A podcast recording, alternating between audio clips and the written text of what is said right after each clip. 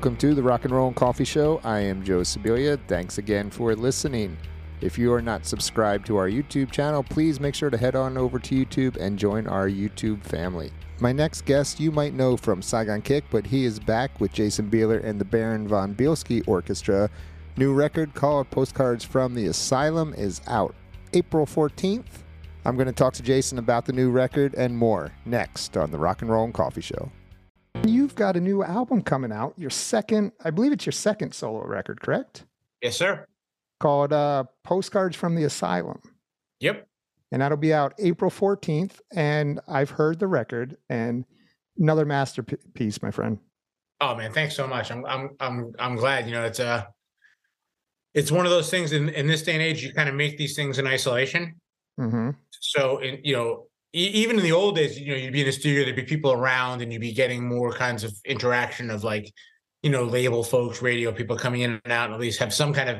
So you you kind of make these things in this, you know, self indulgent bubble. So hearing it from you that you like it is is uh it's nice because I wasn't sure whether I made the ultimate train wreck or a good record. You know, you you never know until it kind of takes flight. Right, right. No, I think I, I was thinking about this the other day because I've been following you since uh, Saigon Kick days. You know, I used to live out in Florida as well um, when you guys were just coming up. And this record, I think, is some of your best stuff. I think every time I hear something you put out, it's getting better and better. By the time I'm like 110, I'm going to really be like a force to be reckoned with. I think you're going to be amazing. Yeah. do you do you feel that way yourself, or I mean, do you feel that you're progressing as a songwriter? Yeah, I mean, you know, people always say like, oh, you know, I mean, I, I, don't mean it in the sense that whether or not it'll ever achieve the heights of, you know, the music business has changed and and all that kind of stuff. But I I do feel like I am getting better as a player, as a musician, at articulating what I want to do. Um, and that's a cool place to be. You know what I mean? It's like, you know, whether that now hopefully that translates. This record seems to be getting a lot of really great feedback and and that's awesome. And you know, to be at this point in your career and have a, you know, kind of almost a second rebirth is is is something that I am so appreciative of. Right. Um, but yeah, I mean, like I have friends that are like pro athletes and stuff, and you know, your your your time is kind of like, all right, you're 30, 35, it's it's coming to an end. But music's kind of one of those things where if you stay at it, you know, you can really keep getting better. Um, so yeah, I mean, I, I do feel like I'm getting whether better or not is obviously subjective, but I mean, just I feel like I'm getting clearer at doing what I want. Sure, sure. Now, you know, another thing that you've always done, and you really, it stands out on this record as well, is the diversity of, you know, you can hear some, like there's some songs on there that have the heavy grooves, like the Saigon Kick grooves, and then you've got the mellower stuff, and then you've got just some straight out, just crazy stuff, like Flying right. Monkeys, you know? Yeah. I mean that that's that's you don't hear that much, and it all works together. I mean, you know, I think the key, at least for me, is that I truly want to pursue that. I love that type of music. Um, I like a lot of types of music. So I think if you sit down as a musician from a place of like, oh, I want to be interesting or I want to try to do diverse things for the sake of that, it always comes across as contrived and maybe doesn't. But like I literally always grew up like you know, my playlist was Jane's Addiction, Barry Manilow, you know, Neil Sedaka, Tom Waits, Bjork, Zeppelin, Ozzy, Maiden, Kiss. I mean, Miles Davis, you know, Elvis Costello. And I, I've just, that's the way music has always been my whole life. So what tends to happen is like an idea will come and I'll just flow with that concept. And um, so yeah, I love the fact that it's diverse. It's funny. I've developed a kind of base of people that I think if I ever made a straight record, they'd kill me. I have the opposite problem, like a lot of musicians have. Like, you know, just make that kind of rock record we like. Um, but um, and also just my attention span. I don't know whether it's some kind of form of um, you know, mental issues, but I I would I couldn't make a record of you know 12 heavy tunes. Well, maybe just uh, a little bit of mental issues. I have, you know, well, you could speak to some friends of mine, they'll they'll yeah. definitely say they're large size, but um I, I would just get bored. You know, I mean, I, I always like to be, you know, you know, I love to go out there and play a heavy riff and lie. It's great, and then, but I don't want to do that twelve times. I, I, I just, you know, I, I, want, you know, I like movies that are twisting and turning, and you know, and you know that Quentin Tarantino thing of like one second you think you're here, and then the next second, you know, but that's the way I art seems to me to, you know, So uh, yeah, I mean, diversity has always been a cornerstone, but not contrived to do it. Mm-hmm. Yeah, that's fantastic. And then you chose also to go the double record out again. Yeah. In, in, in a day and age when uh, everyone's saying just do singles and EPs, I've decided to go back to back double albums, proving I'm just uh, I, I go I ride the trend. now, um, the double record in red is available on Bandcamp, I believe, right? Correct. Yeah, yes. we did that specifically. I've been really fortunate over the years to develop a you know a really good group of people that have supported the hell out of me on Bandcamp, and I wanted to do something specific just for that format. And then we're doing a yellow vinyl, which will be just for indie retail.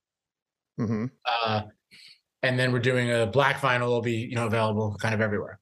Do you get excited on record release day still, or is it different now? I mean, the best time for me is probably when I like finish the recording initially, like when I finish a song and I I'm like and I listen back for the first time and it's like that's the the, the biggest high I get from it. Um secondarily, like I love people I respect hearing that it's working. Like, oh, okay, you know, like I said, you know, it, that that's what drives me nuts more than anything else is you know, there's a huge chunk of my brain that wants to immediately like hit stop on the recorder and upload it so I can get that feedback of like, you know, oh, did you like this? Did you not like it? So that's the biggest frustration with release day and dealing with physical distributors and, you know, online components and people yelling about marketing initiatives. And we need this, and we need time, and we need, you know, that's more frustrating than exciting. Sure. Um, but I mean, but obviously the, the huge reward is finding out people like the music and and having them hear it and hopefully uh you know that that's obviously a massive part of it but I, I just find the impatience of it troubling yeah yeah understandable now are you doing everything yourself now is this in terms of uh are you release. releasing it on your own and you know doing that kind of stuff i did a distribution deal in the united states okay. with a company called amped uh, and then have obviously digital distribution all over the place and i ran a label for a long time yep I remember uh, that. And I've just figured the way I am, um, I've just come to the point in my life, and I don't mean this. I mean, I hear so many guys, of you know, uh, that are just bitter about the music industry, and it, it doesn't come from that place at all. Um, I love my time in the music business uh, with other labels on Atlantic, on you know, dealing with Universal, running. I mean, it was all great. I just come to the point in my life where I realize I want to play with my toys how I want to play with them. Right. I mean, you know what I mean? And it's like, mm-hmm. Not that I couldn't sit at a table with 10 people telling me if I wore a different hat, the record would do better on TikTok or I just can't, I don't want to sit there anymore. It doesn't mean that they're not right. Um, or, you know, the, I, I just want to create my own little world for better or worse and do things exactly how I want to do them. So that's kind of where this stem from more than anything else. Mm-hmm. Well, I think, I mean, you would know better than me because you're, you're in it, but, um, you know, being a person with a name, your name is well known out there. You can go out there and put stuff out and people will find it. Um, it's easier to do that kind of thing on your own these days. So is it necessary for someone to really have a label behind them to, you know, if they already have kind of a name to get it out there? I mean, I definitely have benefited from having been on a major label in the past and you know those were huge times with a lot of money spent on marketing but i don't think it really carried over I spend more time explaining to people that I'm not Justin Bieber uh, than them recognizing that I am Jason Bieler or that the names carried me. As a matter of fact, I think it's been a blessing because with these last two records, um, a lot of people have found it for the first time and aren't really aware of the Saigon Kick thing. And they kind of retroactively, oh my God, I had no idea it was that guy. Um, so it's kind of developed a new, like, especially in the prog world, like a lot of those fans have come to this new and are a completely different group of people than those that have followed me from the Saigon Kick days, and that's a super cool place to be. Mm-hmm. Um, uh, so, I mean, we live in a world where, like you were talking about, Kent, do you need it? I mean, there's a kid in South Korea tonight that's going to make a mix of something and put it up on the net, and next week he's going to be a millionaire because it just explodes all over the place. That wasn't always possible. Um, but in the rock band sense, it, it, I mean, it's hard. I mean, it's but like it's always been hard. It's always had its mm-hmm. issues. You know what I mean? So I don't know better or worse. I enjoy it just from the sense of the fact that I can go directly to. I can be exactly who I want to be. Uh, I can present myself the way I want to present myself, for better or worse. I can do what I want. I can make, you know, I collaborate with this brilliant artist, and we can do exactly how we want to do it. Um, and again, that doesn't mean it's right. It just means it's what we want to do. And that is something that's really important to me now. Um, so, I mean, I'm enjoying the hell out of that process. Mm-hmm. And you had a lot of guest players on this record as well, just like your last one, right? Yeah, for sure. I had, uh, I was, you know, you mentioned Flying Monkeys. I mean, that's Marco Minnemann on drums. And I don't know of a more freakishly talented drummer on earth. I mean, the guy's just absolutely out of his mind. I mean, and it was just such an honor that he would first of all say yes, and I, th- I think he just killed the track and was amazing. And uh, I played with Edu Cominato again, who also played on the last record. Great drummer from Brazil. Andy Blacksugar, who's like my right hand man, and really collaborated on a huge chunk of the record, and he's just brilliant. He's in KMFDM. He plays with Blondie. He played with Peter Murphy back in the day, and he's just this great blend of like. I can't. It's it's like Brian Eno. Brian Eno meets Yngwie you know, he can shred old school mm-hmm. and he understands that world. At the same time, he's very modern player and really has one foot in both places. And uh, he's added such a great depth to the record. Uh, my buddy Todd Kerns, who plays with Slash and the Conspirators and Toque, and just a great bass player. He played on the track. Uh, Ryo Okumoto, who's a keyboard player, brilliant keyboard player from the prog world. He plays in a band called Spock's Beard for a long time. He plays on a track. Uh, Ricky Sanders, who played on the last record, also plays on this record, and Chris McLernon, who was in Saigon Kick, plays on one song as well. So, um, yeah, not quite as many people as the last record, uh, but it, it, really worked out. You know, it, it's super fun. I mean, I've had look when I look back at who's played on these records, it's just like I don't know. I don't know if you get much luck here. Yeah, well, I haven't played on it yet, so. Well, I mean, that's what the third record is. I yeah. mean, it's really reserved just for you. Yeah, that's what we talked about. Okay. What song did Chris play on? Uh, Birds of Prey. Okay. Okay. How do you choose who's going to play on what song? To this point, I'd love to say there's this huge, deep analytical pie chart graph of people's talents versus the music. Some things lend themselves really obviously, like, you know, Marco made such sense for Flying Monkeys just because mm-hmm. you know, he's done that. He's been a part of that Zappa world.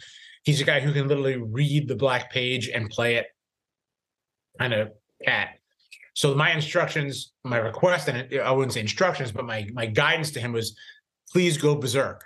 I've never really normally say that to somebody, but the, the the beauty of this track is that I think his overplaying makes me so happy. Yeah. It's it's so cool and fun, and it and it really serves the track. Um, but generally speaking, I mean, I just finish a track and an idea will pop in my head, and I'll fire it off to that person, and I mean, the thing is, uh, I mean, you know this, you're a musician. So, I mean, the thing that's been really reaffirming is that these people are brilliant. Not that they need me to tell them that, but Bumblefoot is going to give you something really cool.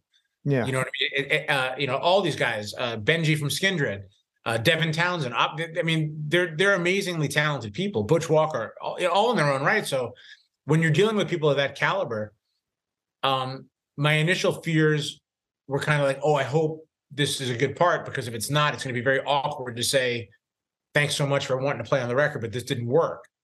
We're completely changed to it is so amazing to hear Clay Cook from the Zac Brown band, his interpretation of these songs. And and I think, you know, the danger of doing stuff, a lot of the songwriting and everything by yourself is that you can get very one-dimensional and very it, it starts to sound of a certain so each one of these guys to me adds this kind of like prism of new uh depth and width uh to the records uh in a really cool way. So it, it's it's been a one of the great you know musical honors of my life to just you know be able to work with them and work on some tunes with them yeah talk about the creative process with your songs um like how do you approach the songwriting? Does it come with a just a guitar riff that you're messing around with? Do you come up with the lyrics and melody first? I mean, is there a flow to it, or how do you do it? There, there isn't. It's kind of unusual, and this is not meant in any kind of spiritual sense because that's the last thing I am.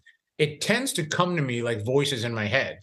Like I hear complete pieces of music, uh, melody, lyric, and just general context all at once um, and I don't really want to question it because I fear it'll go away. So I, I, just kind of like it all just kind of comes out. Uh, generally speaking, fairly, you know, recognizably where the songs ultimately wind up. Um, and that makes me a terrible collaborator because when I'm, it's all coming to me. So if someone's in the room is like, you know what we need is a you know a harmonica, I'm like, I, I instantly go for like, and not because again that they're not talented people and they're not great, but I find myself from a writing perspective best left to my own devices. I can kind of build this little world and then kind of collaborate with people. For me, works better. But yeah, a lot of it. I mean, even the lyrical content, like it's so funny because you know we finished this record, and I didn't really take stock in it the way you know you, you would think I would.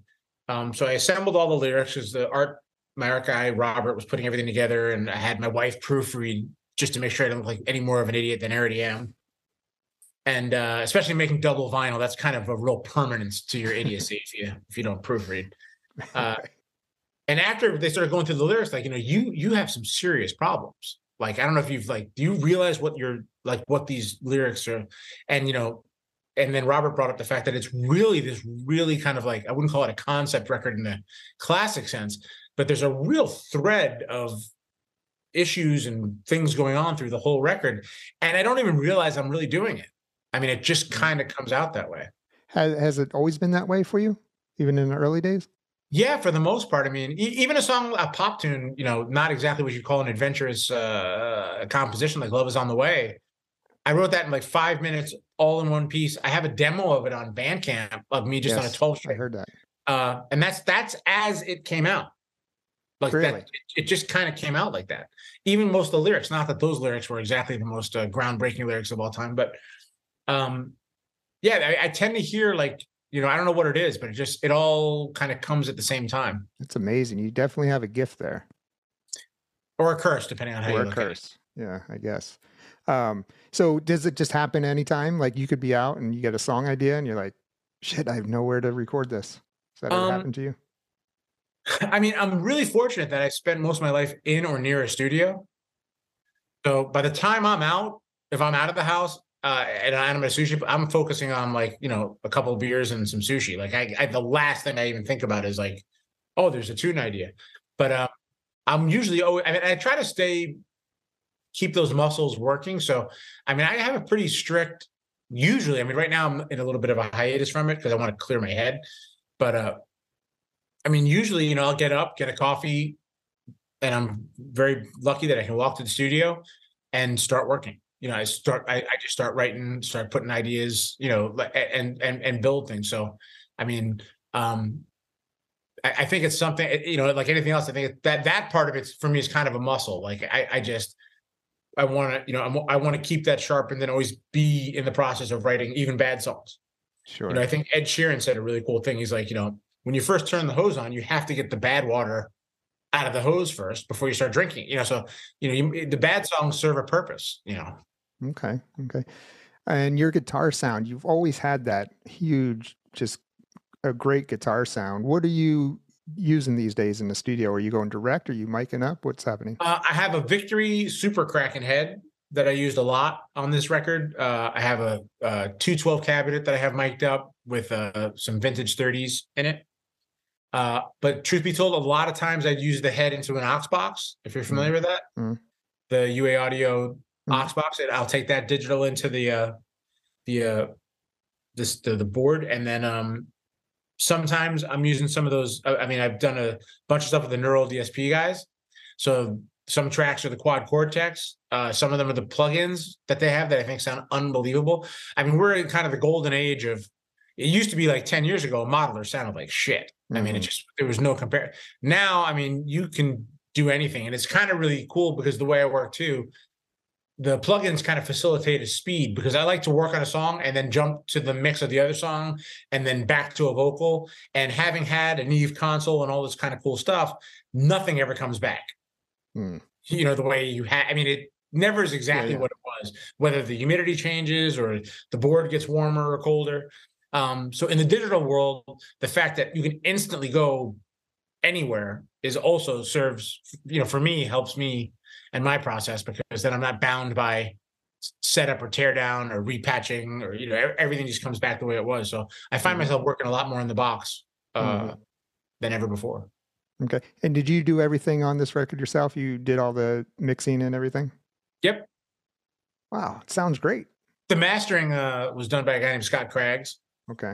but uh, yeah, all, all the mixing we did here. You know, hmm And all the tracks were done remotely. I'm I'm guessing from everyone. all my them to you. tracks, all the basic stuff, all the keys, everything that I did was done in my studio. Sure. All the special guests, you know, Marco did his stuff in his his studio. Uh, do in Brazil, and everybody kind of did their remote parts. Yeah. hmm Do you like recording like that, or do you like being in a room together? You know, I romantically thought I liked being in a room with people. The truth is, I'm an asshole. And and as a musician, you're going to get this too. What I didn't realize is working with other musicians is as you're working on something in a room and I have an idea the way it should go, and then you're trying to come up with something, and you sense my body language slightly shift, or like you see that like oh, what- the slight, and now you're not doing your best work because you're no you're and the whole thing goes to shit just because of that dynamic.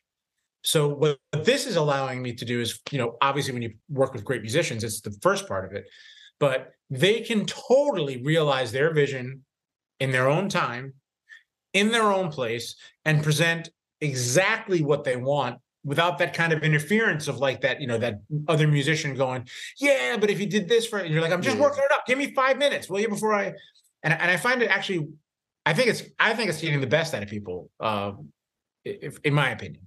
Yeah. Yeah, I've been recording some stuff the same way with with other guys. Um, and I think it's pretty exciting when they say, "Hey, here's the tracks." When Yeah. you first dump them in and get to listen to them, that's pretty exciting. Because you it's haven't really heard it yet. cool. Yeah, I mean, and, and and it, you're getting a you, you get presented a full vision of what they they feel and see and how they think it should go, and um and like like I said, the battle, the whole battle then becomes: Did I pick a good guitar player? Did did I ask a good bass player? Did I ask a good drummer to play? Because once you've done that, the whole thing's cake. Yeah, yeah. You ever get tracks back that you just weren't happy with?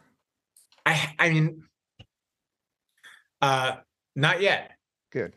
Yeah, I, I mean, I've been really, you know, really blown away because I they- they've come up with. I mean, obviously we talked about the musicians again, but I'm getting things back that I wouldn't have done, which is also really Mhm. important. Like these, they're not approaching the music like what would Jason do. They're approaching it like Andy's going to play Andy style stuff. I don't think people realize how much of a contribution Andy's made to even a lot of the guitar parts that He, they're hearing. he has a video up I saw on YouTube where he's breaking down one of the songs. yeah, yeah. It was really cool. I mean, he's done so many solos and so many cool pieces and so many things that people would be, you know, he's he does not get enough credit for how how good of a guitar player he is. Um, and uh, and again with Edu and everybody like that, they've really brought like some really cool stuff that I wouldn't have thought of, or you know, ways of interpret. You know, they interpret the music in a really cool way, and uh, it's been a cool, really cool thing. I think. Yeah, yeah. Well, like I said, I mean, I've heard it. it. It's fantastic. I've been listening to it. Been kind of annoyed listening to it just because I have to listen to it through Dropbox and it doesn't go to the next song. So, like, if Ah, I'm in the middle of something, I'm like, damn it, it needs to go to the next song. Then I have to stop what I'm doing. And so that's, That's I, that's Roy's problem. He told me that's the, that's why all the kids are giving records out now. Damn, Roy. It's two for him. um, but yeah, so I ordered the red vinyl. So, Oh, awesome! so I'm excited for I could have hooked you up with that. You know, I know a guy. you. Do you? I appreciate the support. Damn it. Well, I thought I'd help you out. Although it's not going to be here till November, I'm told. So No, it's I, I have good news. Don't tell anybody, but it looks like July. Well, I'll let you know when it gets here because my let you email know about says November. No, I know, but we just got updated. like I wanted to make sure that because the the last thing I want to do is tell everybody July Yeah.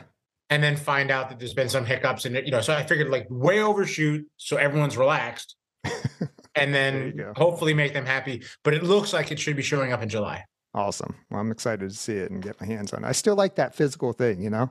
It's great here You know, in was digital, but I like to have some. I mean, you know, I totally respect how people digest music. So I don't begrudge anybody wanting to listen to one or two songs or listen on Spotify or however they, you know, however you listen to music is a personal thing and that's great.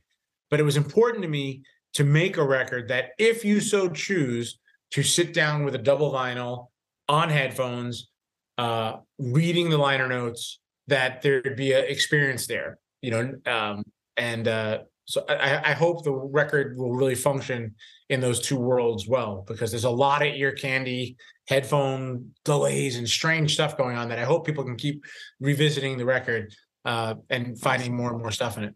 Hopefully, Awesome. Well, I'm excited for it. So I'll let you know when it gets here. Then you Cool, know that shit. Thanks. Um, the Baron von Bielski. Now you've had that around for a while, right? Mhm. That that name. Mhm. What made you decide to want to use it for for these projects? Well, I mean, I wanted the freedom of. I didn't want it to sound like it was just me as a singer songwriter. And I think when it just started dawning on me, like the Baron von Bielski Orchestra is such an insane sounding vaudeville esque thing that it really gives the project freedom to be anything at any time. Uh, and anybody could be a part of it at any time. Um, so it wasn't going to be this like stagnant, like, oh, it's the Jason Bieler band, and that's the band that's in it. You know, like like you look at like the great Tom Petty lineups, or you know, not that I'm equating myself with that, but I'm saying like that was a band that you looked at as like a band. This was something that I wanted to have the freedom of bringing in all these musicians I love. And uh, when we get around to doing the touring, well, obviously we'll have lineup things, but I didn't want it to be stagnant or seen as a one-dimensional. This, this is like these four guys or five guys. Um, and I just felt like it just it it's all seemed to make sense. And then as I started developing the art with Robert, everything just started to seem to work. hmm hmm So you had mentioned touring. I mean, do you have a touring band together, or like some of the main guys, or no? I'm putting it together as we speak, uh, looking at options. I mean, the, the biggest thing for me is that, and I don't mean this in an ego sense of like, oh, it's a huge thing and we have to do it. You know, it's got to be a stadium tour. Uh, I don't care if it's in front of 200 people, 300 people, but it was really important for me to. I think these records are very big and cinematic, and I want them to come across, and I want to do the shows that way. So I didn't want to just throw them out there and be playing at you know Jimmy's barbecue pub in Pitt uh, for a 30 minute set because I just think it would sell the music short of what this is. Um, so that's what we're focused on is just making sure we seize the day at the right time with the right, you know, with the right shows. Uh, and we're looking at the end of the year, beginning of next year to start to to to realize that. Now, listening to the songs and picturing a tour, I I see a lot of visuals, a lot of Yeah. stuff. It seems like it'd be a big task to take this on tour. Absolutely. Ideally, I won't even have to show up. We could just do it all visuals. you know, True. uh, or we can just put somebody in a plague mask in the back and They'll and, never uh, know. they'll never know the difference. Um, yeah, but that that's the whole point. You know, I, I wanted to I, I want to try to as much as possible make it a special, big, uh, as you know, not Pink Floyd big, but I want the I want the record and the visuals to come across as a as a you know kind of a a thematic piece and and kind of bring it to life that way. It's kind of for me, it's important. Yeah, you got to do it right. You only That's get one fine. crack at it, right? The first time. Well, especially at this age, who knows how many more cracks you're going to get at it. Right? right. I'm with you on that. Um, so you've been also keeping busy with uh, with Jeff, Jeff Scott Soto. Um, you guys have been doing a lot of things. I think you have some shows coming up in May as well. A couple. Yeah, we're doing um we're doing the Monsters of Rock cruise together at the end of April. Um with Extreme and Tesla and Winger and Queensryche. And then uh yeah, it'd be great. Um and that's always a good time. And then we're doing a bunch of shows at the uh end of May. We're doing um we're gonna be doing Philly, New York City, Boston, and Connecticut. Um and uh I'm trying to think. There's so many things happening at the same time that I'm terrible with. And then we're doing a bunch more stuff in October. We kind of we're it's, it's strange enough. We just started this as like let's go have some fun, just guitar and vocals, and we'll do some bizarre anything we want to do. And and again, you know, saying vaudeville again, but it's become this kind of shticky vaudeville, insane, nonsensical chaos evening.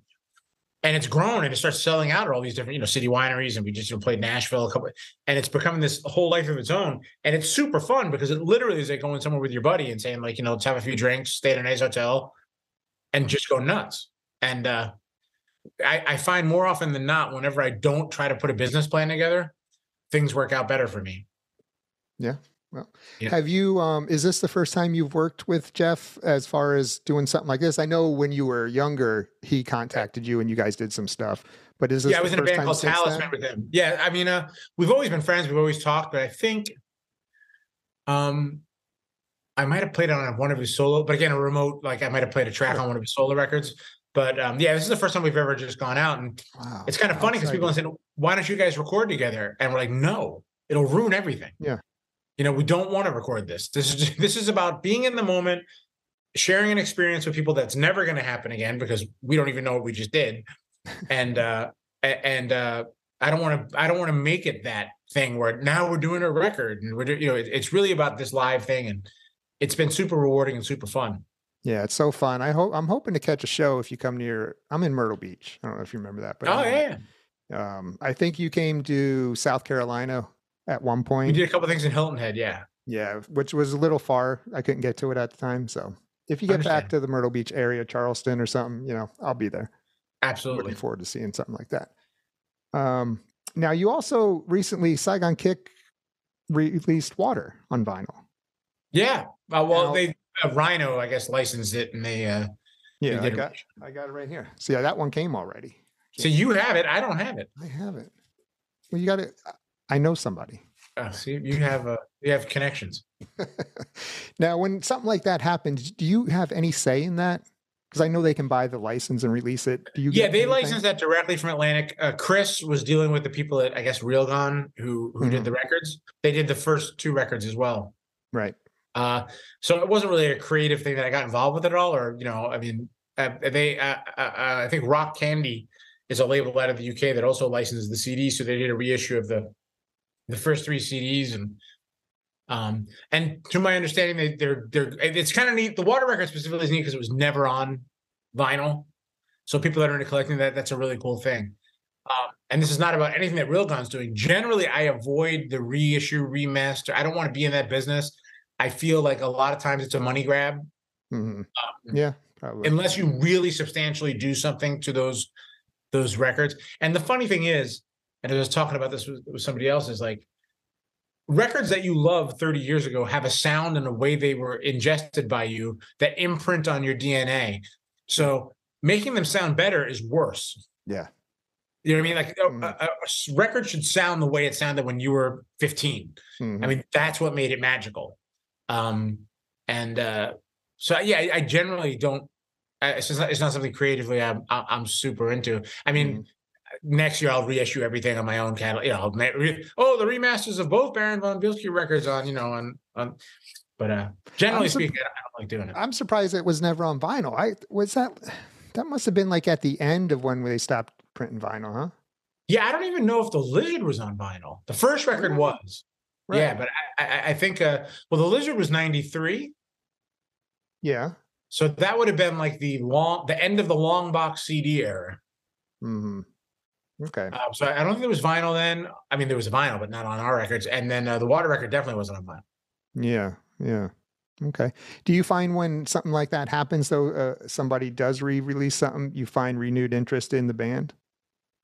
You know, it's been really great. I mean, people have been discovering the records. You know, and you have these camps that you know the first record is the best record, the second record, the third record is the best, and that's all cool stuff, man. I mean, that, that that's awesome that people still those records mean. You know, while the band wasn't huge uh, in in the Metallica sense, um, the people who love those records are like unbelievably passionate fans of of that stuff, and you know, it's super nice to hear that those songs mean something to people and uh, they still listen to those records and they like it and seeing everybody so excited about getting that record on vinyl and posting on Instagram. It's like, you know, it's mm. it, there are worse things that can happen to a person. Yeah, right, right. Um, and it's very cool on your Bandcamp that you have some demos of the earlier Saigon Kick stuff. Now, were those all the real demos that you presented to the band? Yeah. Really? Mm-hmm. You still had them all that time? Those are those are the original mock-ups of uh most of those tunes, yeah. And some of them were done acoustically. Did do you start the songs on acoustic a lot of times? It depends on what I, am I'm, I'm like, what's closest? I'm very lazy. Yeah, just grab some, whatever's right there. Yeah, and then the older you get, the less you're like, oh, I don't want to lean. So this one will have to. That that's why these are right here. Exactly. Can't see. You got to walk to go get yours. I know it's terrible. Well, cardio is very important. Do what? Cardio is very oh, important. Oh yeah, yeah, yeah, yeah. yeah. I, I need that. That's awesome, man. Um, all right, so it's coming out April 14th. People will be able to hear the whole thing. Right, Absolutely. On digital, and uh, they can pre order the record, the vinyl now. Yep, the CDs will be out uh, the 14th, April 14th. Uh, it'll be on all the digital services. Uh, the vinyl, I have been cracking the whip and should be as fast as humanly possible.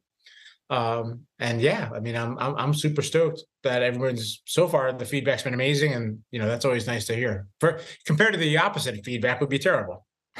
right. Well, yeah. I mean, I, like I said earlier, you know, I think it's some of the best stuff I've heard from you, and, and it, I can't wait to get the vinyl in my hands in July, appreciate it. not November. Well, yeah, exactly. I sped it up by three months. This has been a really productive call. All right. Well, listen, Jason, I appreciate you joining me, man, and uh, best of luck to you. Thanks. Thanks so much again for having me. It's always a great time talking to you, and I, I apologize for the one day delay. Well, you know, like I said, I've been here 23 hours, so But I hope the, hope the anticipation, like they say, made it even more exciting. it's been a pleasure, man.